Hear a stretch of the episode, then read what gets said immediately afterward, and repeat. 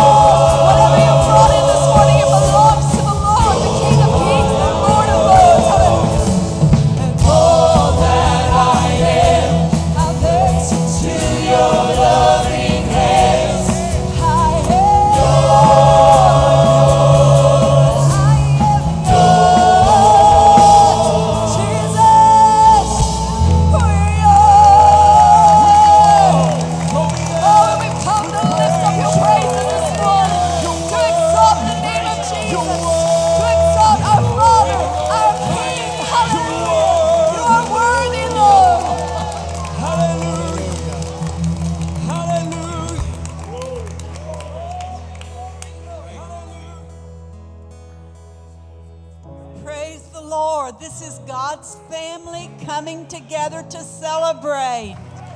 We are a family.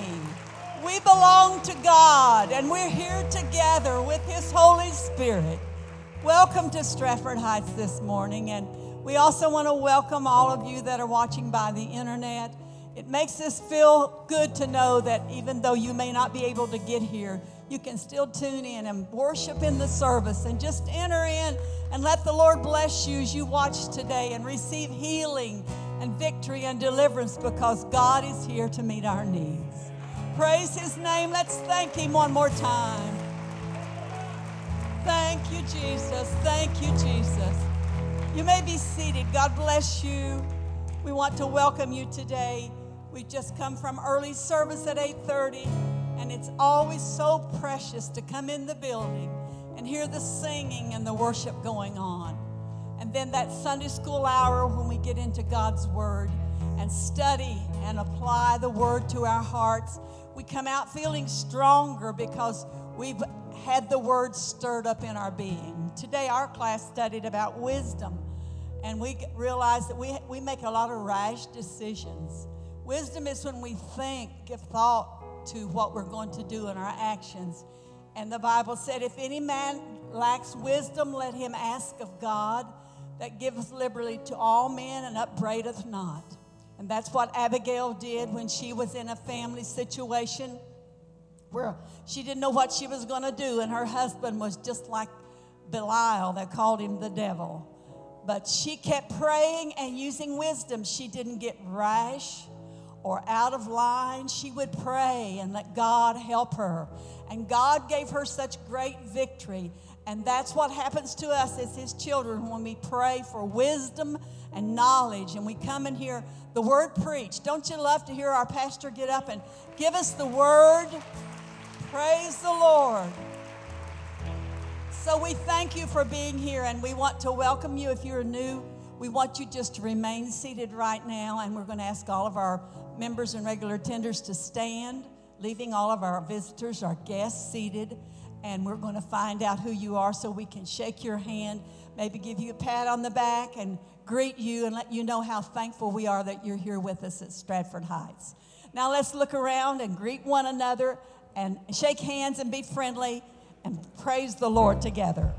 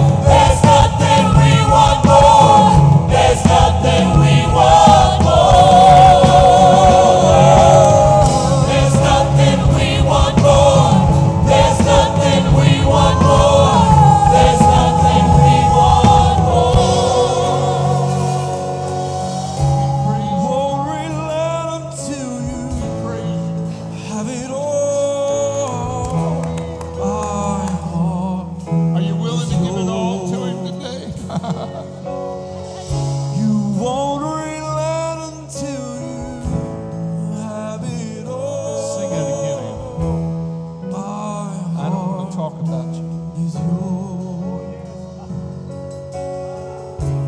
I don't want to talk about you like you're not in the room. I want to look right at you and sing right to you. I don't want to talk about you like you're not in this room. I want to look right at you. I want to sing right to you. I don't want to talk about you, Lord, like you're not in this room. I want to look right at you. I want to sing right to you. I don't want to talk about you, Lord, like you're not in this room. I want to look right at you. I want to sing right to you. Come be the virus on the bee. Come be the flame upon my heart. Come be the fire inside the bee. Until you and I, there's nothing we want.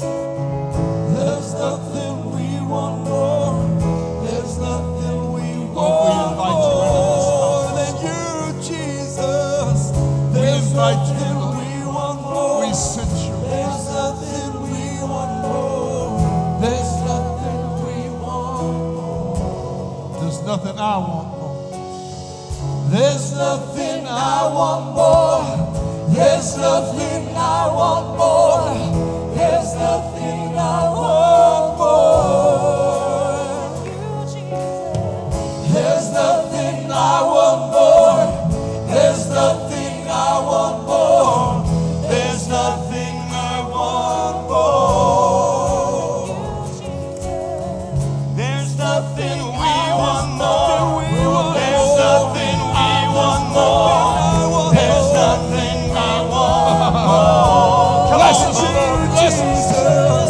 there's nothing we want more. There's nothing we want more. There's nothing we want more. I want to ask you something this morning. I don't know if it affected you like it did me, but when we started singing just a few moments ago, we said, I don't want to talk about you. A lot of folks like to sing songs about heaven, about God, about Jesus, about the Holy Ghost. I'm not interested in a song about him today. I want to sing like he's standing right here in the room where I'm at. I want to worship. I want to worship. I want to give myself to him wholly and completely. Are you ready? Lift up your hearts. Lift up your hands. Give him honor. He's worthy. He's worthy. Adriana, I want you to sing that again. I want us to get that in our mind today. We're not singing about him. We're singing to him. How many of you know he's here today? He's here. Worship him. Worship him. He's worthy. Hallelujah. Sing that for us. I don't want to talk about you like you're not in the room. I want to look right at you. Want to sing right to you. I don't want to talk about you like you're not in the room. I want to look right at you. Want to sing right to you. I don't want to talk about you like you're not in the room. I want to look right at you. I want to sing right to you. I don't want to talk about you like you're not in this room. I want to look right at you. Want to sing right to you.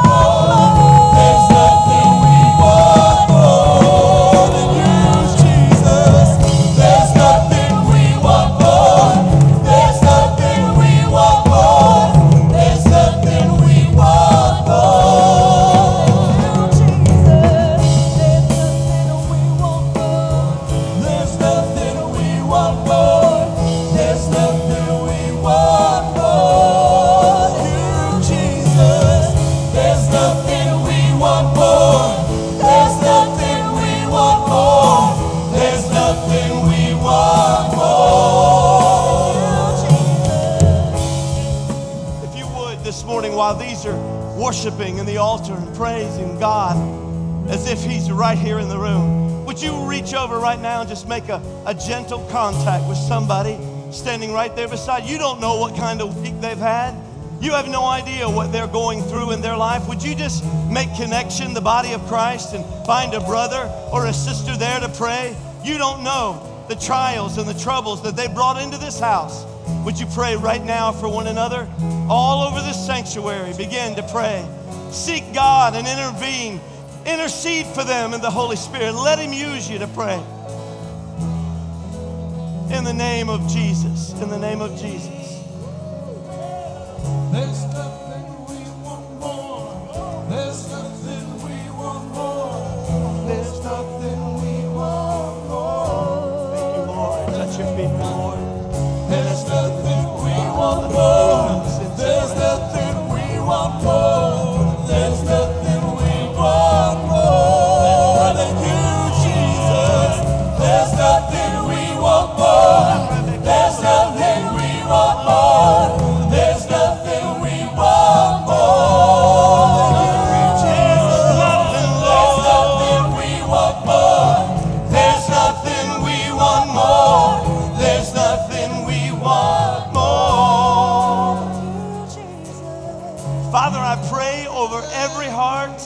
Over every life, over every family.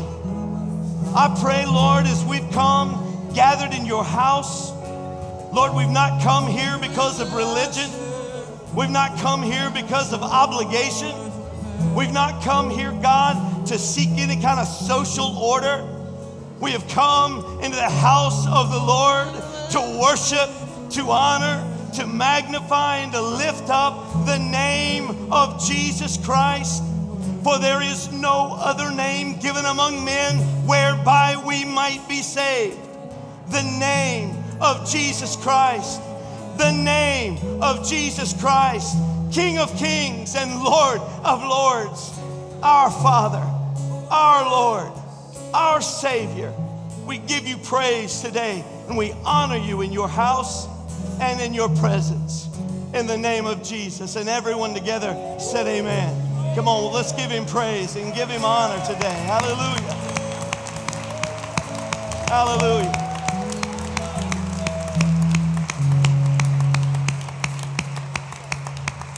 Hallelujah. As they move into the second song, I want our staff to come, our ministers, and those of you who feel led to pray with others.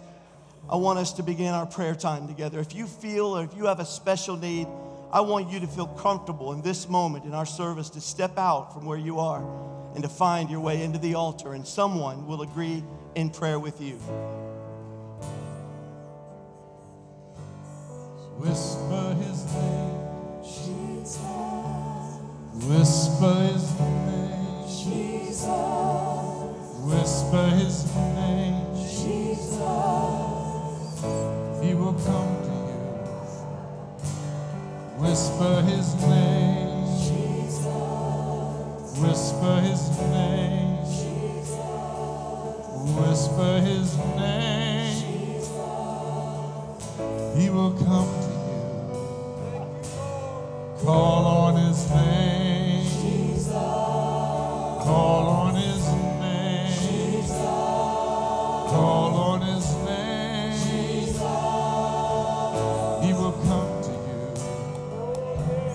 Shout out His name, Jesus. Shout out His name, Jesus. Shout out His name, Jesus. He will run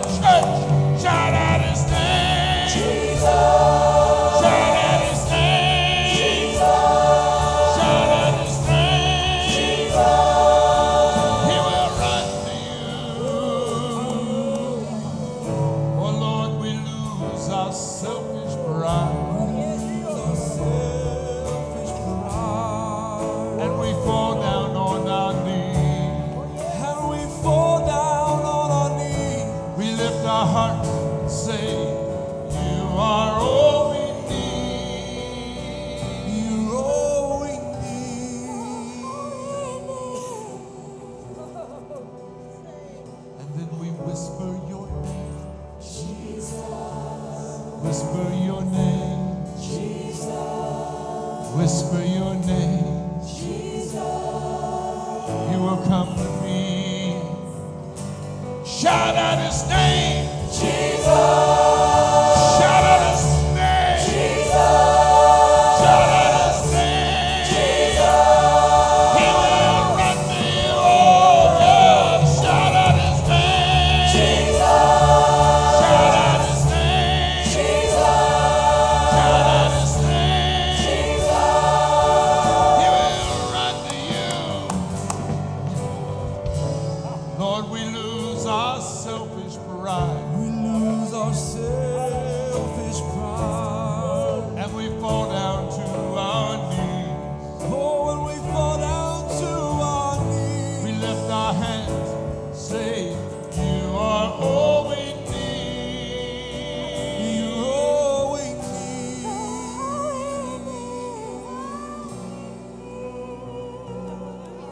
need. Glory to you in the highest place. Glory, glory, glory to you in the highest place. Glory to you in the highest. All right. Glory to you in the highest place. Glory to you in the highest place. Glory to you in the highest place. Glory to you in the highest place. Shout out his name. Shout out his name. Shout out his name. He will run to you. You run to you.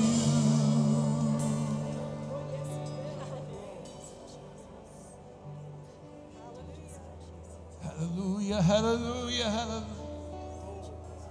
I need you, Jesus, to come to my rescue. Where else can I go? There's no other name by which I am saved. Capture me with grace. I will follow you.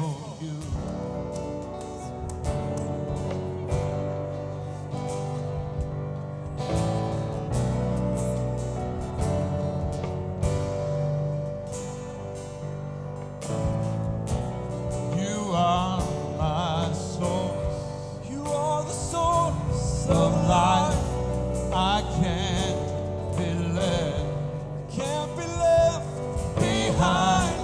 No one else will do, Lord. No one else but you, Jesus. I will take hold. I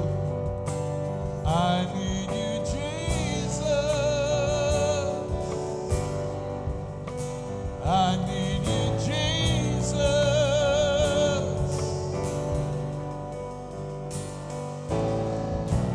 You are my soul.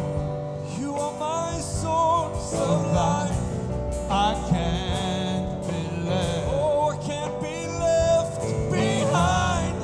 No one else will do. Oh, no one else but you, Jesus.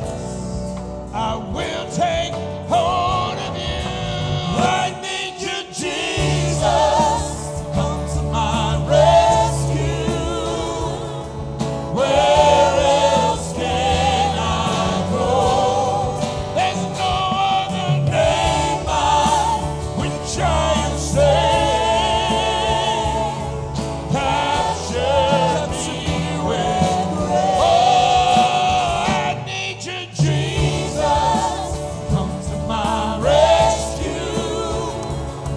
Where else can I go? There's no other name by which I am saved. Capture me with grace. Come on and capture me with grace. Why don't you capture me with your grace?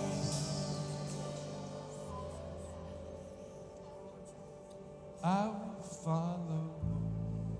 This world has nothing for me. I will follow you. This world has nothing for me. I will follow you, Lord. This world has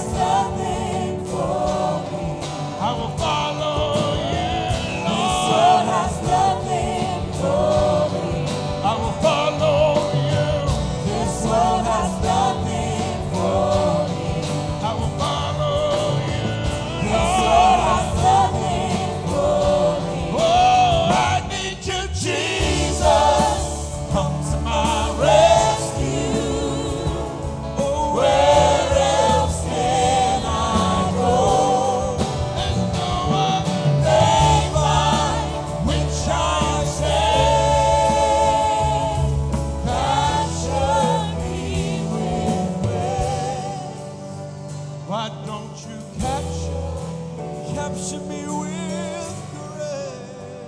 You want you to capture. Shut up, oh, we glorify you, Lord. We glorify you, Lord. We set your presence.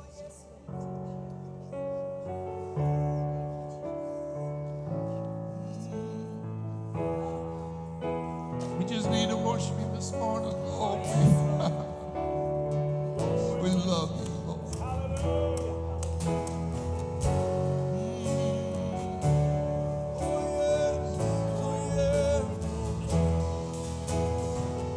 There is power.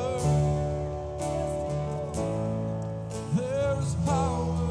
There is power in the name of Jesus. There is power.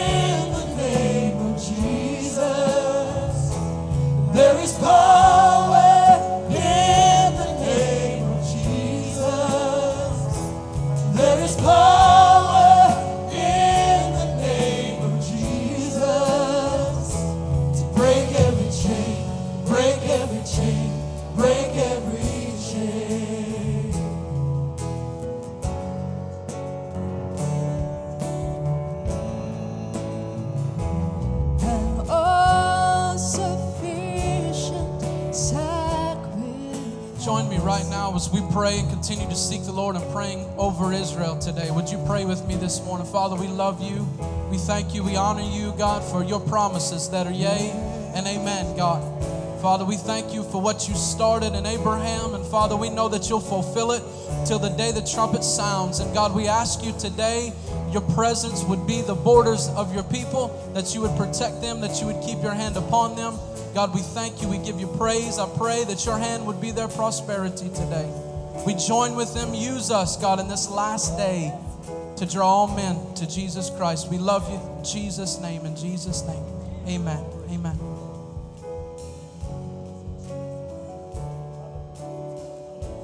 Praise the Lord. While these continue to pray and feel comfortable to do that at the altar, we want to introduce you to a couple of folks.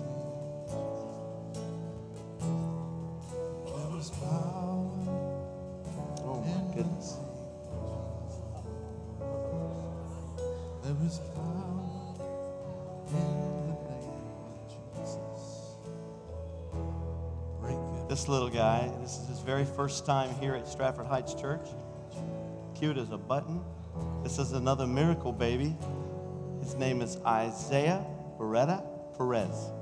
And here he is this morning, first time at his church. Stratford Heights. Amen.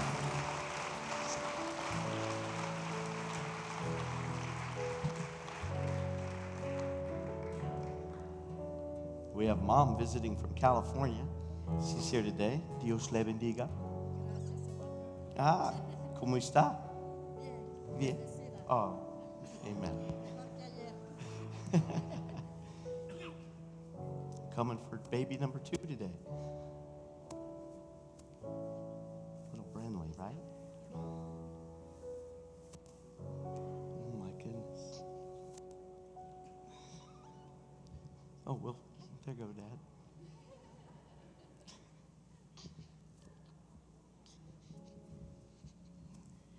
I learned from Dr. Small, you must cradle them. This is little Brinley May Blankenship, and this is her first Sunday.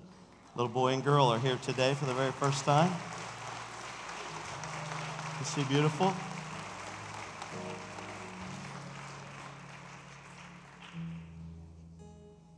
Hi. You want to help me preach? I think they'd like to listen to you more than me. Judy's happy. Oh, thank you. You may be seated.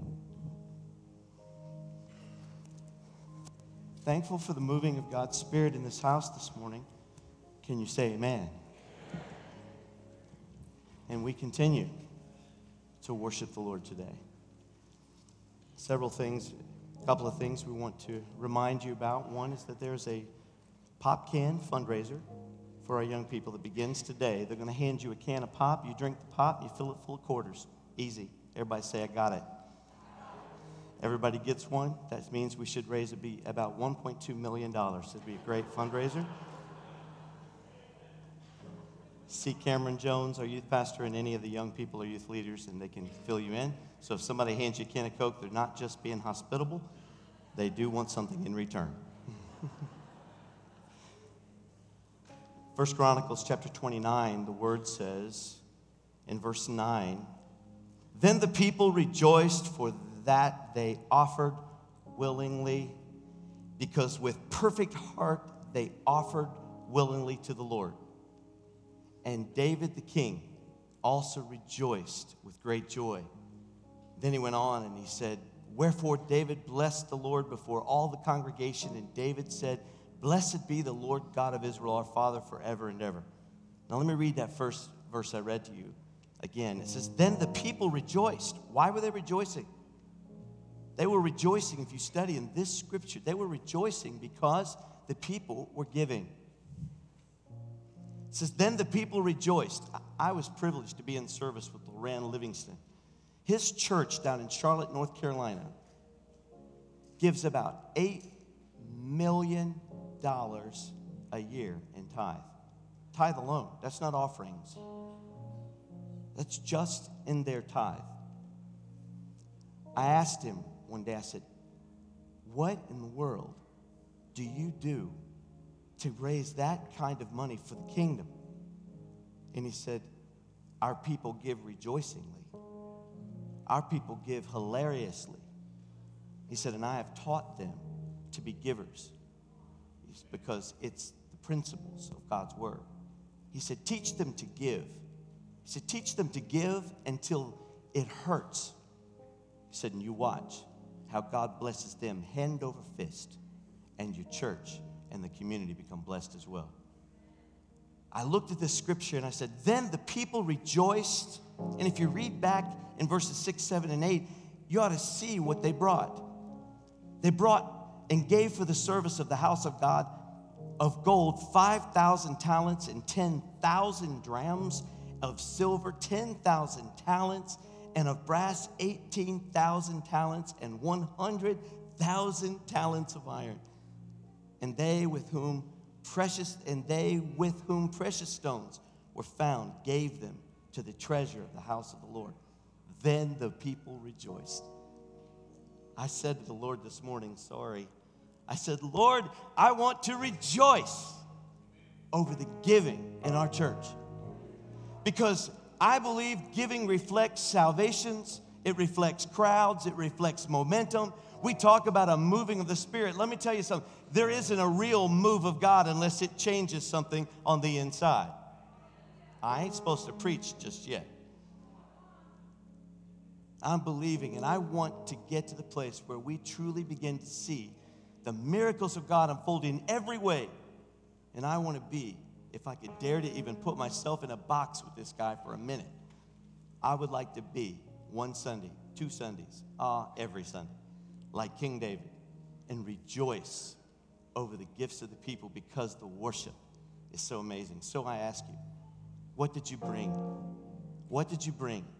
I know many of us have come to receive. We've come to receive from the Word. We've come to receive in blessing. We've come ready to receive from God, His Holy Spirit, and He has touched in some beautiful ways already in this service. But I would ask you, what did you bring? What did you bring to offer to the Lord? Wow. I changed in my own giving. I went through an IRS audit this last year, and they made some big deal about the offering, the loose cash that I lay in the offering plate, and they didn't accept it. It didn't matter that we had statements and we had envelopes and we had all that accounting that Judy does. It didn't matter. They said, because I don't have it written on a bank statement, you can't count that. And I was a little disturbed, and I didn't know what to do. And so I thought, well, I'm going to start giving my offerings online. Because 38% of you give offerings and tithe online, and that's beautiful. It's wonderful the way that so many of you have moved to that kind of giving. And I thought, well, I'll just give my offerings too. I did it for a little while. And then all of a sudden, out of nowhere, one Sunday morning, I felt this ache in my heart. And it was, Brother Davis, that I didn't have something that I brought to give. And it just touched me. And I said, Lord, I won't come to your house empty-handed. I won't come. So I started dividing my offering up, and here's what I said. I said, I'd much rather have God's accounting than Uncle Sam's. I made a decision that he's more important. He's more important than Uncle Sam is. So they can have their old IRS accounting. I've come to worship him, bringing gifts into my hand to bring to him, because I believe it's important. I believe it's important for the believer. Now, for the unbeliever who says, yeah, that's what I thought, all they care about's get your money, I'm going to shock you right now. If you're an unbeliever and you're here today, please, don't give. Don't give. We don't want your money. This is for believers who genuinely believe the Word of God is the treasure of their heart, and it is the guidebook for their life. And in His Word, He says, bring your offerings, bring your tithe into the storehouse. I hope that you've come with something to bring to the Lord. Father, we ask it to your glory, to your honor, and to your praise. In the mighty name of Jesus Christ, we honor you with our giving for missionaries. We honor you with our tithe that we bring as obedience to your word. In Christ's name, amen.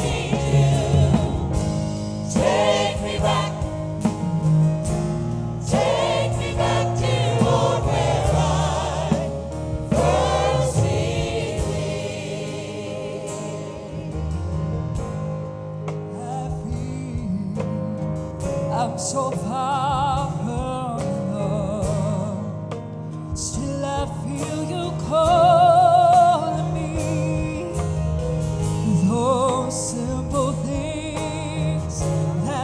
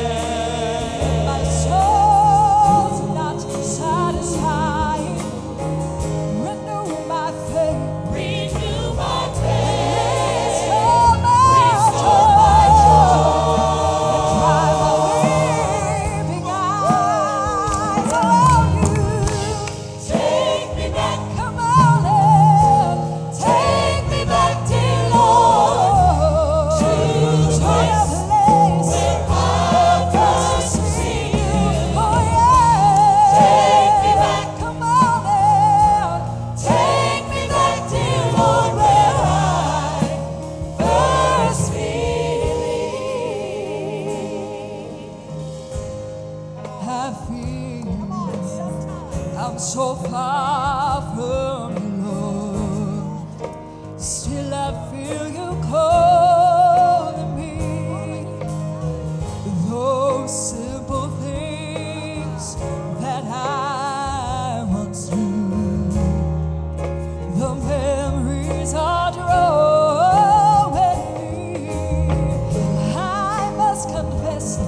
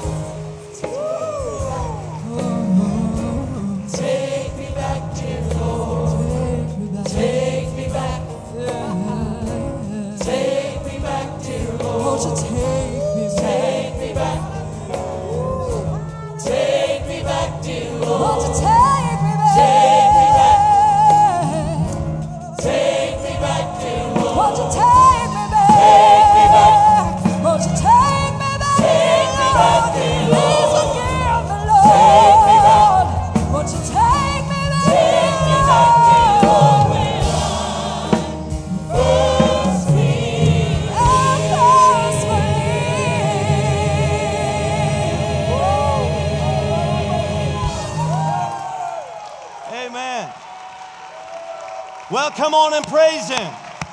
Yeah. Praise the Lord. Take me back. Take me back.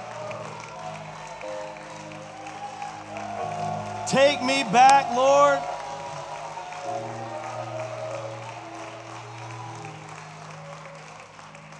Take me back to that place where I first met you. Where I first believed. How many remember that night, that day, that afternoon, wherever it was, where you got saved? I mean, you got really saved. I'm not talking about the time you made a commitment that you didn't stick to. I'm talking about the time when your life was transformed and changed by the love of God. How many remember that day, that hour, that minute? I'm telling you, he needs to take us back sometimes, don't he? Don't you hate it when you run into somebody who says, well, they're so excited. They'll learn better. I'm so thankful that after all these years, Todd, I ain't learned better yet. I ain't learned better. All you education majors, I know I use the word ain't. But I'm going to tell you, I'm so glad I ain't learned better. I wouldn't give you 2 cents for somebody's relationship with the creator of the universe that they weren't excited about. I'll tell you, people, and what I love about our church is that you're free to worship here. And you know what that means? Do you know what it means to be free to worship? That means if you like my buddy, and he won't care, Bob Kelly, one of my best friends in the whole world, Bob's quiet.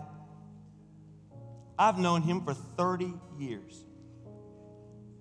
You don't hear a word out of him. But I've seen the Spirit of the Lord and the presence of the Lord work on him. I've seen him be touched in a service.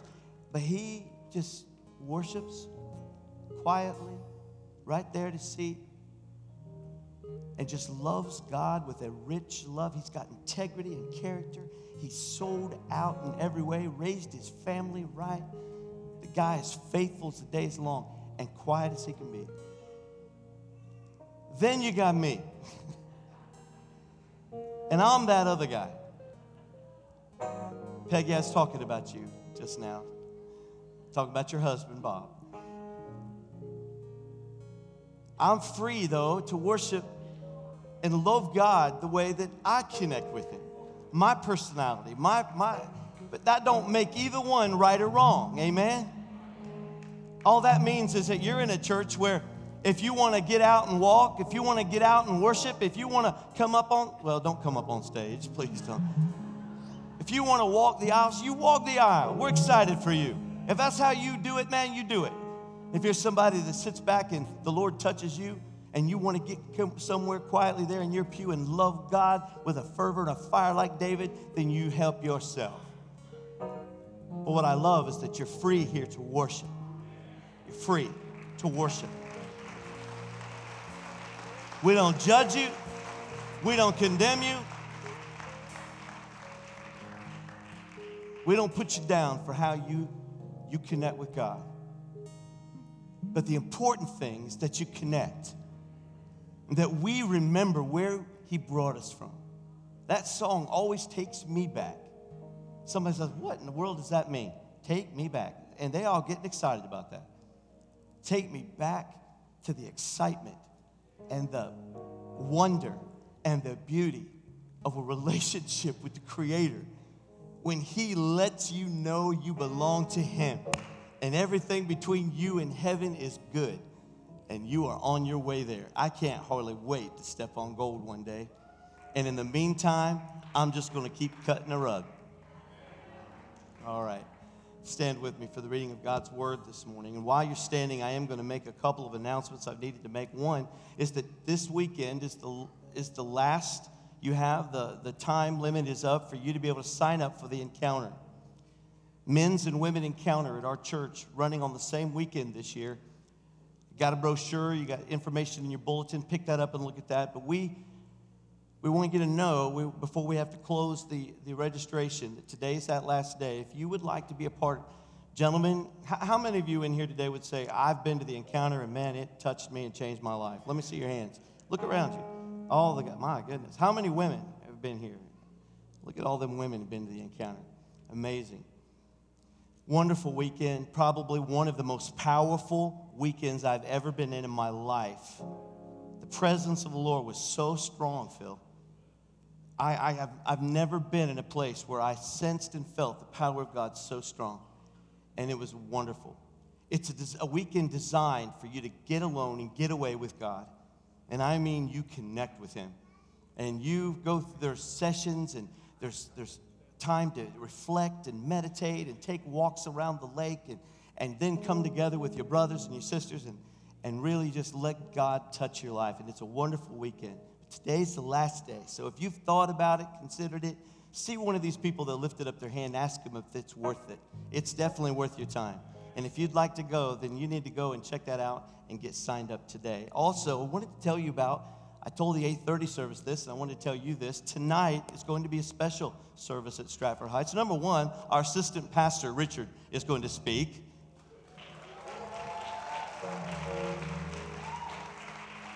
He's got him a red-hot message that he's ready to preach, and as our assistant pastor, I want him to share that with you. But also, one of our boys is coming home, John Henderson. If you don't know little Johnny came in here at 12 years old, and we raised him. And God took him, put his life together in such a beautiful way, put a calling on his life. When he first started singing, Gary, I told him, I said, dude, you need to do something else. That is not your thing. I told him that. I was just honest with him. I said, dude, that is not for you. But you know what? He was so committed and so faithful, and he felt something else inside of him. He felt God calling him. And so I just shut up and supported. And for a while, I put earplugs in. But over the years, God developed him and put something in him that has shocked me and surprised me. The last time I was in a worship set with him, and I stood back, tears rolling down my face, as I heard excellence, I heard the vocal tones, I heard him singing to the Lord and worshiping God, and I sat back and I said, God, you know more than me. And he's coming tonight. He has just released a brand new worship CD, and we're so proud of him. He's actually being interviewed by churches all around the country right now. And he is literally talking to people with churches of 1,000 or more. One church with 3,000 people is talking to him and wanting to maybe bring him. But that is neither here nor there. What's important is that God has taken that young man, put a calling on his life, and God is using him now. And I'm so proud of him. And he wanted to come home. As you know, he's a worship pastor at another church. He left us 3 years ago to do that, and God has just groomed him and used him there. But he wanted to come home to Stratford Heights for his first official worship service with his new CD. And so we get to welcome him tonight, and we're going to do that. But let me tell you, Audrey, I'm putting the waiver out here for everybody. You can sign on the dotted line. I'm going to tell you straight up, right from the very beginning, so you can go home, pray about it. And then you can, buy me a gift card next week. It'll be fine. It's going to be contemporary worship music. The lights are going to be low. The colors are going to be up. The guitars are going to be out. Because that's the way he does business. And you know what I found? I found that God anoints that just like he does the Redback hymnal. God anoints it. I've been in services where he's anointed it and touched me. I felt it. So we're going to support him and love him tonight. So if the contemporary music is just not your thing tonight, then buy me that gift card. Say you're sorry. No, it'll be all right. But I want you to know that we're going to love John and support him tonight, and he's going to be with us. So it'll be a special night. Please come and be with us. Also, as you're turning to Ephesians chapter 5, verses 15, I'm going to read down through 33, and I'm going to preach real quick. I have 14 minutes. We're reorganizing our food pantry due to some gracious gifts from some folks who've worked in inner-street ministry. We've been given a lot of frozen items, chickens and different kinds of meat, and we're thrilled with that, and pastries and breads and all kinds of things that are, all of these things are perishable. And with that has come a disorganization problem. We don't know what to do with it, because we've got so much now. So we want to develop a brand new system for our food pantry here at the church. We would like and we need volunteers who'll step up and say, Pastor, I'll come by and do an hour. I'll come by and do 2 hours. I'll do 10 hours, Pastor. But I want to donate my time to us running an official food pantry out of the church, to where we literally, out of the air, we're going to build an area back in the gymnasium right off the door there, off the kitchen, so that the frozen items can be right there, right where they need to be. We're going to develop an area back there that'll be our food pantry, and it'll run. It'll run as many days as we need it to. But I need folks who would say, okay, you know what, with the new system, Count me in. I'll serve an hour. And so Sister Birdie Tinch, are you here, Sister Birdie? She's back there. She is director and leader over our food pantry. She has wholeheartedly agreed to help me with this new system, and we appreciate her. She has been doing this for quite a while and doing a wonderful job. We love her. Debbie Augsburger did it for years prior to her, and we so appreciated Debbie as well. But they have organized a beautiful system that now has to be developed because we've been given these wonderful opportunities. So I appreciate that. I want you to sign up. If you don't mind, call the office or write a note, drop in the offering plate, whatever you want to do, and let us know that you're willing to serve. With that said, let's move on to the Word of God this morning in the few minutes that I have. Ephesians chapter 5 and verse 15. See then that ye walk circumspectly. In other words, with purpose, with strategy, on purpose. Not as fools, but as wise, redeeming the time because the days are evil. Therefore, do not be unwise, but understand what the will of the Lord is. And do not be drunk with wine, in which is dissipation, but be filled with the Spirit, speaking to one another in psalms and hymns and spiritual songs, singing, making melody in your heart to the Lord, giving thanks always for all things to God the Father in the name of our Lord Jesus Christ, submitting to one another in the fear of God. Wives, submit to your own husbands as to the Lord. For the husband is the head of the wife, as also Christ is head of the church, and he is the Savior of the body. Therefore, just as the church is subject to Christ, so let the wives be to their own husbands in everything. Husbands, you don't get a free pass. Love your wives just as Christ also loved the church and gave himself for her, that he might sanctify and cleanse her with the washing of water by the word, that he might present her to himself a glorious church, not having spot or wrinkle or any such thing, but that she should be holy and without blemish. So husbands ought to love their own wives as their own bodies. He who loves his wife loves himself, for no one ever hated his own flesh, but nourishes and cherishes it, just as the Lord does the church. For we are members of his body, of his flesh, and his bones. For this reason, a man shall leave his father and mother and be joined to his wife, and the two shall become one flesh. This is a great mystery. Some of you thought, well, I didn't realize that was what the word was telling me. This is a great mystery. Some of you have been dumbfounded for years.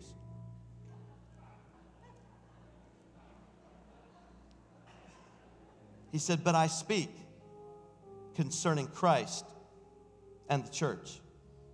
Nevertheless, let each one of you in particular so love his own wife as himself, and let the wife see that she respects her husband. Very powerful verse of scripture there. Nevertheless, let each one of you in particular so love his own wife as himself, and let the wife see that she respects her husband. Father, speak to us, challenge us, move us into a deep place of knowledge of your love and your order. In Christ's name, amen. You may be seated. In the time that I have, I want to lay a foundation, and that's what I'm going to be doing for the next several weeks. As you know, traditionally, last year at the same time, I did a home improvement series. What I'm planning on doing over the next couple of weeks is we're going to be laying what I'll call a family foundation. We're going to be laying a foundation, one that literally allows us to see what and how God blesses the church. The church. Because it's important for us to understand God's order and how he puts things together. God blesses, God honors, God sets up the order in the church and in the home. And it's all connected. Say amen. It's all connected. So we want to look at the family foundation, and we want to understand priorities, because there is a priority that sets you up for success. Jesus said in John chapter 10:10, he was talking about the enemy, and he said, you know, the thief comes to kill, to steal, and to destroy. said, but I have come that you might have life and that you might have it more abundantly. So many people are living so beneath the level of abundant living. So many marriages today are living beneath the abundance of what Jesus meant of living and loving. It's important that we understand that we've got to see this correctly. There's something that's gone terribly wrong in the church. If the marriages today are to be a reflection of Christ in the church, then no wonder so many churches are having difficulties. How many of you know it never goes back to Christ as the head? He's perfect. He doesn't, there's no problems there. The problem must be with us. If you're like me, I am not the guy that'll point fingers at you. I'm not the guy that'll always be pointing at you, trying to let you take the blame or give you, some kind of, point the finger and make it your fault. If I'm going through a difficult time, a troubled time, a questioning time, a doubting time, a fearful time, if I'm in a I don't care time, whatever time I'm in, I have learned a valuable lesson from my mom, who has been in with the Lord for the last 5 years. I've learned some powerful lessons to her. She said, baby, whenever there is a question or a problem, a thing, something going on in your mind spiritually, you're suffering in some way, always remember, hold up the mirror of God's word to you and figure out what in the world's going on, because it's not him. His law is perfect. And it's not other people either. Check out yourself. David said, examine me. And I've always learned that that's what I do. I examine myself. I won't be the guy that causes you to receive the blame for my mess-ups or for things that I don't follow through on. I'll always look back to me. I am the king of making sure I remember that before I point a finger, the thumb is pointing right back here at me. And it's right for us to understand this. And in the marriages and in family setup and foundations, it's right for us to really begin to look at what it is to be in this order that God brings to the church. What does that really mean to have a strong family foundation? What does it mean? Well, God's word is very clear and points it out to us. But not only is there a priority, but there's an order to the priority. For instance, I believe this, and some folks almost gasp when I say this, when I do it in premarital counseling and when I do it when I talk with people just one-on-one. I believe that next to your relationship with God, God being the number one priority in your life, over work, over family, over wife, over kids, over everything under the sun, God and you are number one. There's a reason why you take care of number one. You make sure that the first and greatest priority of your life is taking care of the relationship you must have with God, is because you will never love your wife, you will never love your children, you will never love your family or be a Christian light to the world as effectively or as good or godly as you will be if you have first taken care of the relationship with God. You think when you're worldly you love your wife, your husband. You think you love your children. But let me tell you something, it's an earthly, conditional love that you have. It is not God's love. You cannot own God's love until you have him living in your life. And when you have accepted Christ into your life, then you begin to learn how to love. And what you might think is loving, I think we're going to find out in a few moments, is not perhaps the truth. Real love, anyway. God's love. It may not be as you have perceived it all these years, and you may leave here transformed. Because what's important is that we do not allow ourselves, as Romans chapter 12 and verse 2 says, to be conformed to the world. Now, the world has tried to tell you how to love your family, your wife, your husband for a long time. The world has tried to tell us what marriage is. The world is trying to redefine marriage. The world will always try to tell you whatever they can to rebel and to go against God's word and God's truth. But the Bible says, and Paul was very smart, being used and inspired by the Holy Spirit all those years ago, he said, do not be conformed to this world.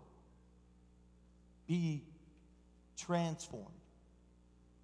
transformed, changed by the renewing of your mind, so that you may prove what is acceptable, what is holy, what is perfect in the sight of God. So we understand that being transformed is necessary. You may have been raised to love a certain way. You may have been raised to treat people a certain way. Can I remind every husband? Can I remind every wife? You have been given a gift. You have been given the gift of one of God's sons or one of God's daughters. So beware how you treat one of God's own. Beware how you treat a daughter or son of God. Well, I've been married to him for 55 years. It reminds me of the story of Ted and Bessie. You know Ted and Bessie. They celebrated their 50th wedding anniversary not too long ago. They're in their 70s. It was a wonderful day. They had all the family come in from all around the world, country, and everybody was in all day long. They laughed and joked through breakfast, through lunch, through dinner. Finally, about close to sundown, everybody left and left them alone, and there they were. Brother Bud, she said, grabbed his hand, she said, honey, let's go sit on the porch and watch the sunset. So they went out there and sat on the porch. She thought back on all the day and everything as the sun was setting, and they were swinging on the porch swing, and she looked over at Ted. She remembered what he looked like way back in the day. She said, Ted, I'm so proud of you. He looked back at her, was puzzled, looked away, looked down at himself, looks back at her and says, well, Bessie, I'm pretty tired of you too.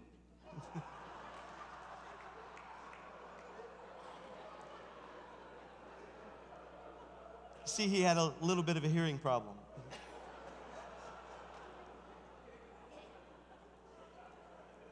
But I'm afraid that sometimes some of our marriages these days have just gotten that common.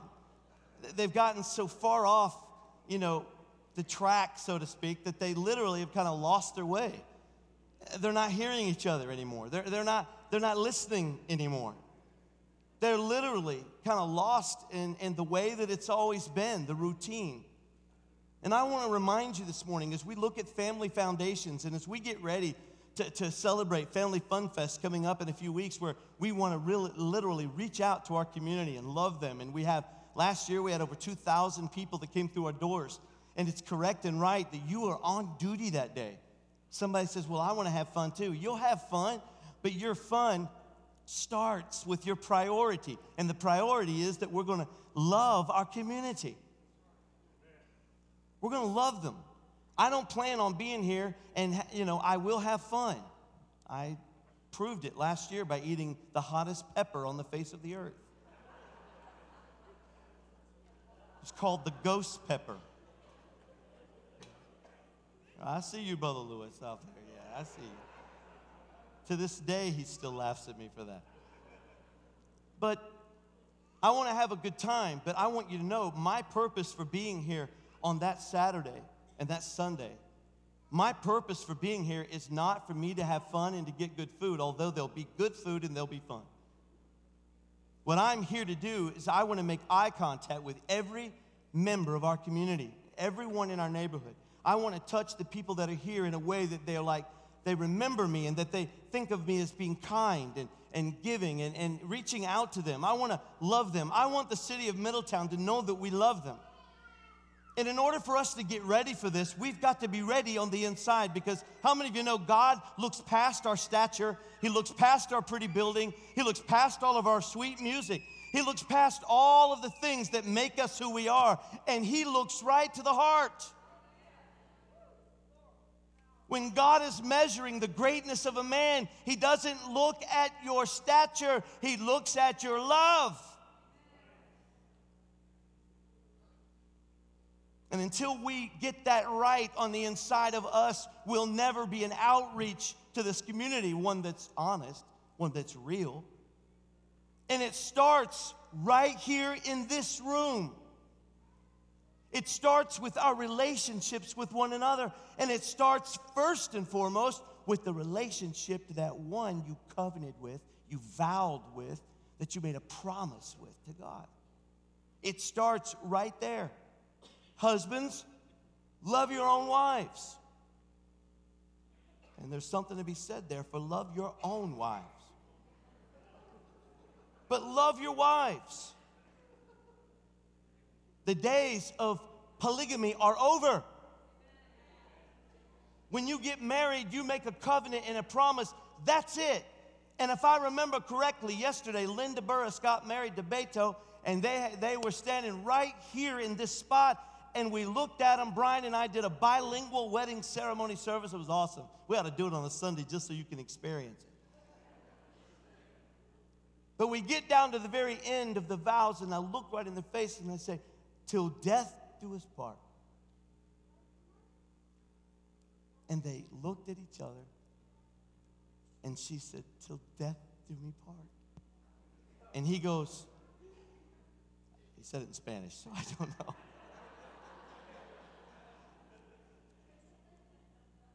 But that part is easy. Hear me. That part is easy.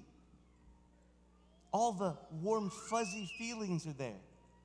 All of the goosebumps and butterflies, and you can't hardly wait. I mean, you like her smell, you like his hair, you like he wears that dumb shirt, but for you that dumb shirt is really cool now. Why? Because your butterflies are dancing. It's all warm and fuzzy, and it's really cool, and you're like, till death do us part, no problem. And he says, till death do us part. They walk out. You may kiss your bride. They walk out, and they get back to the reception, and there's all kinds of celebration. And then it really starts, doesn't it? Because it isn't long after that we kind of get an idea that, you know what, wow, I mean, everybody's gone. The party's over. The bird seed's been eaten. And now it's just you and me. Then the party really starts. Then the hard work of loving really begins. Because you think that it's real love when you're sitting there going, till death do us part. I want to look at folks and say, come back in a year.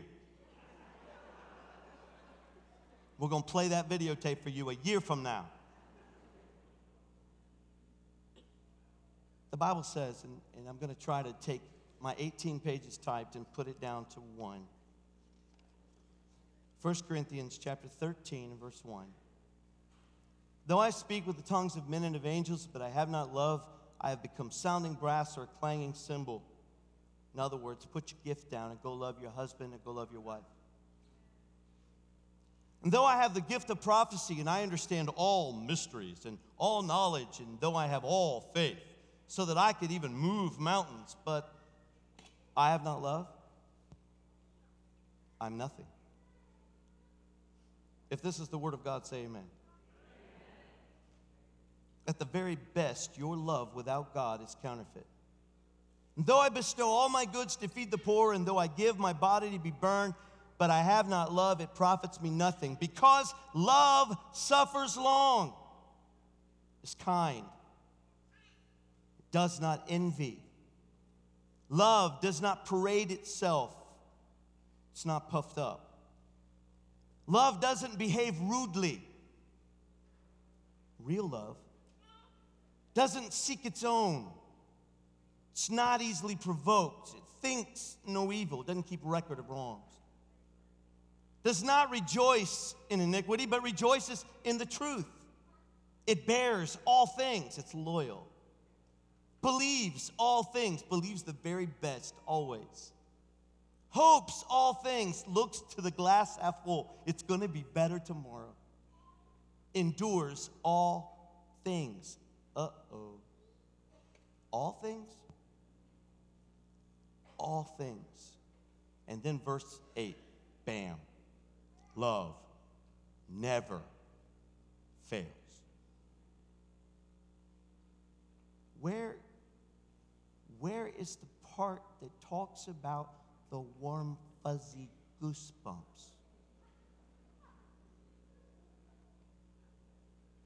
Where's the part where it talks about falling in love? Where's that? Because I hear it many times. I've heard it over and over and over again through the years now. Becca, we know. Becca's one of our counselors here at the church. Well, I just fell out of love. I didn't realize you fell in. Well, I just don't love him anymore. I love him, but I'm not in love. I've heard that one. I'm like, oh, well, what part of God's love involves falling or feeling? You see, you make a choice. When little Brian was placed in Amelia and Brian's lap there at the hospital, they didn't look at him and just say, well, we're going to have to think about this for a little while. I mean, should we or should we not love him?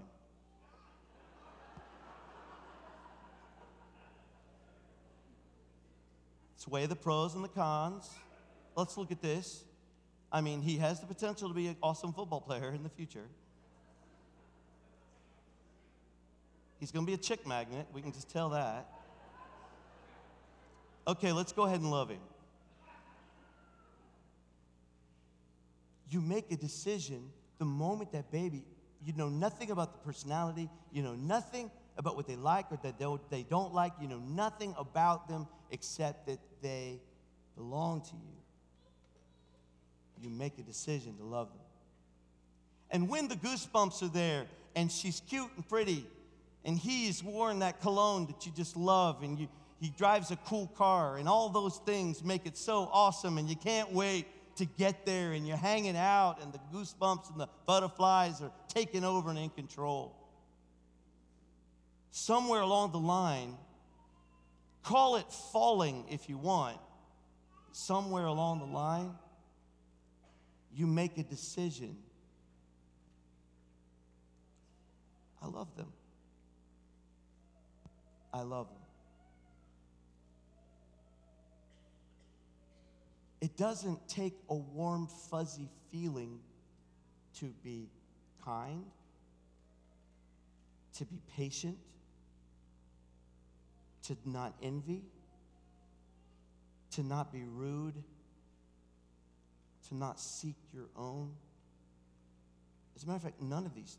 Easily provoked, think no evil, rejoices not in iniquity. I mean, Paul is writing under the unction and the inspiration of the Holy Spirit, and he says, love suffers long. It's kind, it doesn't envy, doesn't parade itself, it's not puffed up, it's not rude, it doesn't seek its own, it's not selfish and self-centered. I, all about me, what I need, what I want, what I desire. It's not easily provoked. It doesn't get angry and mad and short-fused right off the box or whatever I was going to say. It doesn't do that. It doesn't act wrong and rude, and it doesn't seek its own. This is not love. It's not provoked. It thinks no evil. It doesn't look for the bad things. It doesn't go looking for all the wrong things. It doesn't look for those things that tear down and rip apart. It doesn't bring dissension and division and trouble. It doesn't rejoice in iniquity. It rejoices in truth. It looks for the good. And it bears all things. It believes all things. It hopes all things.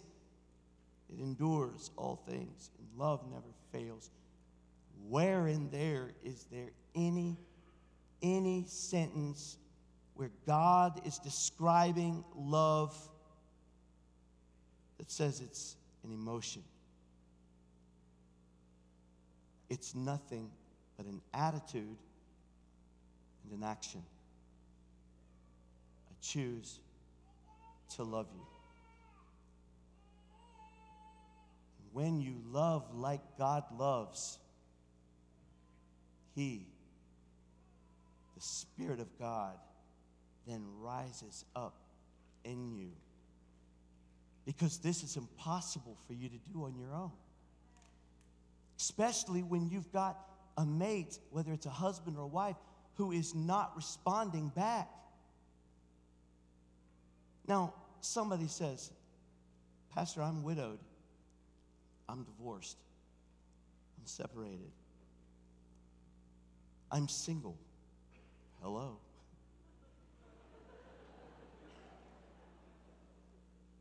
What does this have to do with me today? It has everything to do with you. As an unmarried pastor, and I don't like the word single because that represents like a Lonely Hearts Club and a meeting I went to at Solid Rock one time, which I will never go back. Not to that church, but I mean, that church is fine. But I was invited to a meat market one day.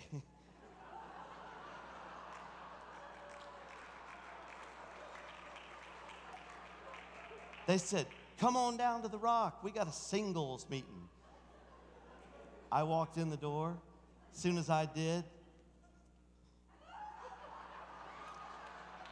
all these ladies looking at me, and every one of them was 20 years older than me. They looked like my mother. Except my mother was prettier.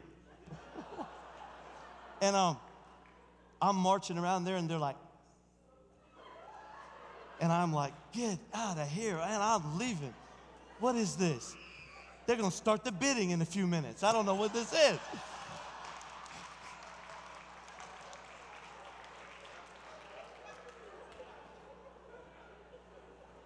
So, Andrew, I refer to myself as unmarried. Wow, where did that come from? Lynn, you got to help me out, Lynn.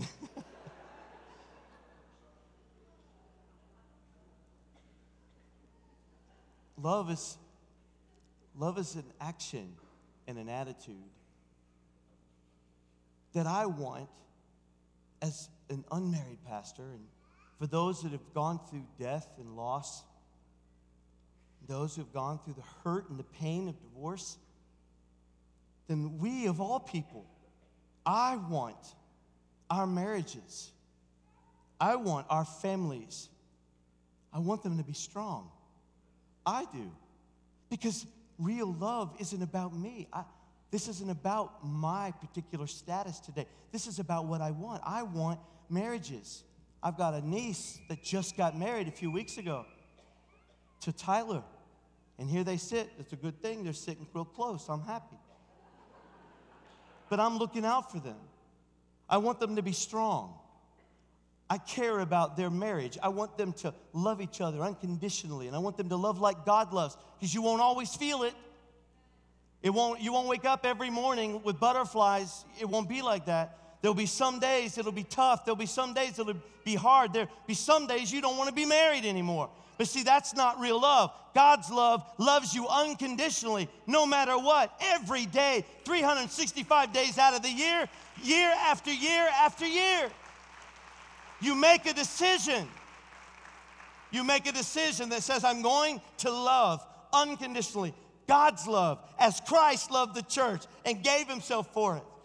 Christ loves the church as the head of the church, and the order that's there is that God wants us to reflect in our relationships. He wants us to reflect his love to the church. And so that means we, even in your family, represent to the world a difference, or should. I would like to say that the statistics are better for Christians when it comes to divorce, but they're identical. There is no difference. So we've got to be concerned. We've got to be concerned with what real love is. Real love makes a choice. Real love says, I'm going to love you with the love of God, which is impossible in myself. But the awesome thing is that the Word of God said that God demonstrated his love toward us in that while we were still sinners, Christ died for us. Romans 5:5 says this, now hope does not disappoint because the love of God has been poured out in our hearts by the Holy Spirit who was given to us. The awesome thing about God's love, which is so sacrificial, is that that love is poured into us by the Holy Spirit. And so now we love through Him. I can do all things through Christ who strengthens me. But what if they don't love me back? It's not about the reciprocation. It's about you loving like God. Love your mate. And interesting, and I'll close with this example, with this illustration, because I found it very interesting in our last bit of scripture there where it says, let me get it for you. Nevertheless, let each one of you in particular so love his own wife as himself. That obviously is referring to the men. In other words, giving instructions, the Word of God is giving instructions for men to love. Okay, guys, here's the lesson. Love your wife as you would yourself. In other words, take care of her. Cherish, nourish, protect, hunt. Take care of your wife. She needs the feely stuff. She needs the touchy stuff. She needs the words. Dudes don't always need that. Dudes are not built that way, bros. We're not built that way. You know, I had one guy look at his wife, and they were sitting. She goes, you never tell me you love me. And he said, I told you when we got married. If something changes, I'll let you know.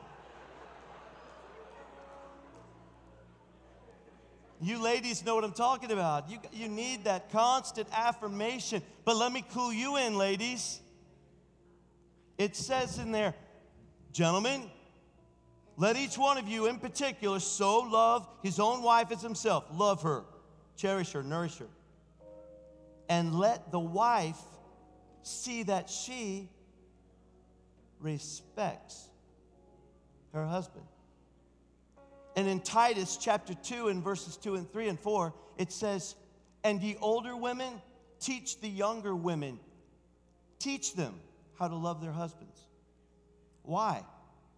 Because guys are built different than ladies. Shock. Women are from Venus, men are from Mars. A guy, he needs your respect.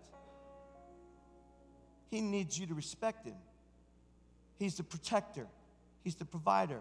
Don't demean his character. Don't put him down just because he don't look and act like that dude on TV. Don't put him down. Let him be the man. I got news for you. Jesus said he's the head of your home, whether you like it or not, whether you let him or not. You're to be submitted. Why? Because that's the order that God has placed in the family that reflects the order that he has in the church. Not one of us would ever superimpose ourselves over top of Jesus Christ. He's the head of the church. I may be the pastor, but I am in submission to Christ. So God has set up the order in the home the same way. And so when you demean him and when you put him down, when you don't treat him like he is the man, when you don't let him be the protector and the hunter and the provider, when you don't let him be the one who guides and directs your family spiritually, when you're always over top and you're always the one in charge and you're the one who wears the pants, then you are literally out of order, and that is why he feels like he wants to do nothing more than sit down in the chair and no, he don't tell you all those warm, fuzzy things you want to hear because the order is all messed up. He'll love you. He'll say all those cute things when you make him feel like a man. And she'll make you feel like a man when you say all those cute things. That's because we don't look for the feeling. We stand on the foundation. Love is kind. Love is not rude. Love is precious and peaceful. It's sacrificial. It's not easily provoked and angered. Stand with me. When we start loving in our homes, the way the Word teaches us to love our husbands and wives, the church itself will be able to spread the love of God, the real love of God, into our community in a way that will bring new life to them, abundant life. Does that make sense this morning? With every head bowed and every eye closed, it starts with the relationship with Jesus. It starts right there. If you need Christ in your life this morning, we're going to pray a prayer right now. And we pray this prayer. The prayer in and of itself is just our way of helping you get to the throne. But what we want is we want God to come into your repentance and your confession and change your life.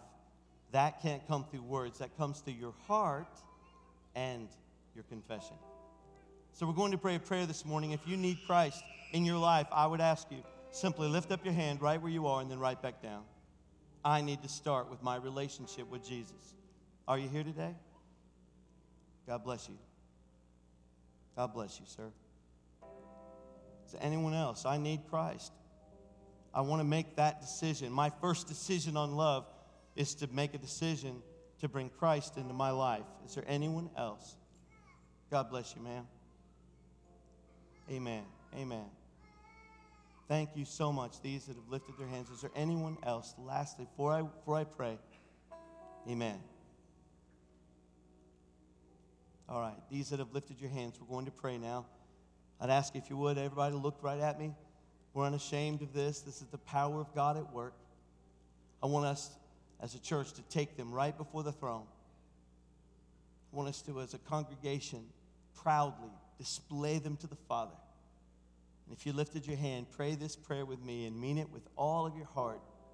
And as you pray it, I'm telling you, heaven is aware and your life is going to change. Pray this prayer with me. Dear Lord Jesus, come into my heart. Forgive me of my sins. I accept you as my Savior. I make you my Lord. You died on the cross. Gave your life for me. You bought my salvation. I come to you freely, and you love me freely. I accept you into my life. Thank you for saving me. In Jesus' name, amen. Amen. God bless you.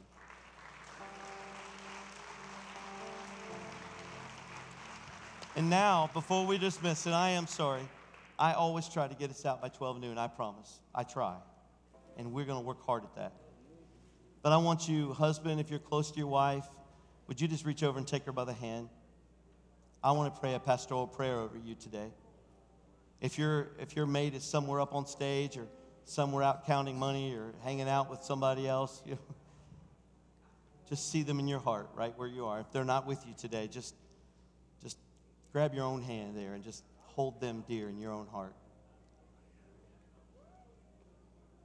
Father, I pray over our families. I pray over our husbands and our wives. I pray that you will touch them and minister your strength and your grace to them afresh and brand new. I pray, Lord, that they will love each other like you love us. I pray that they will not be caught up in the world's ideologies of love. They'll not be confused by the things of this life and its identity and its descriptions of love or definitions of love. I pray, Lord, that you will touch each one of them to love you, to love one another, and to do that according to your word, to do it in action, to do it in decision and in attitude. I pray all of this, Lord, in the name of Jesus Christ. Bless our homes. Bless our families. Bless our children. Bless our church as we give ourselves wholly to your word and learning how to love. In Jesus' name, amen. Amen. As you leave today, the pastor is going to go out. He's going to be in the lobby. He wants to greet our new folks that are here today, get a chance to talk to some of you. As you go, we want to remind you there's several ministries today that are getting pictures taken. Just want to drop that. You've been asked about that already, so you know who I'm talking to, but I wanted to remind you this afternoon we'll be taking pictures. Thank you. God bless. We'll see you at 6 o'clock. Have a great afternoon. You are so beautiful.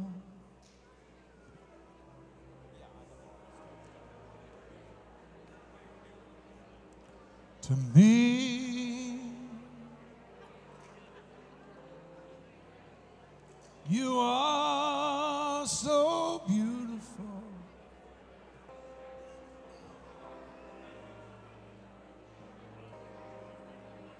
To me, can't you see? You're everything I hope for.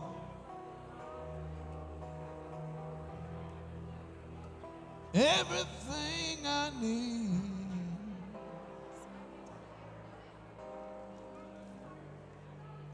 You are so beautiful.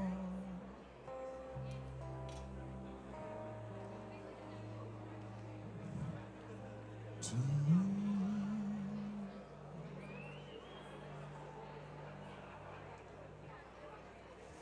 It's rising the darkness, we're fighting our voices, uniting love shatters the silence.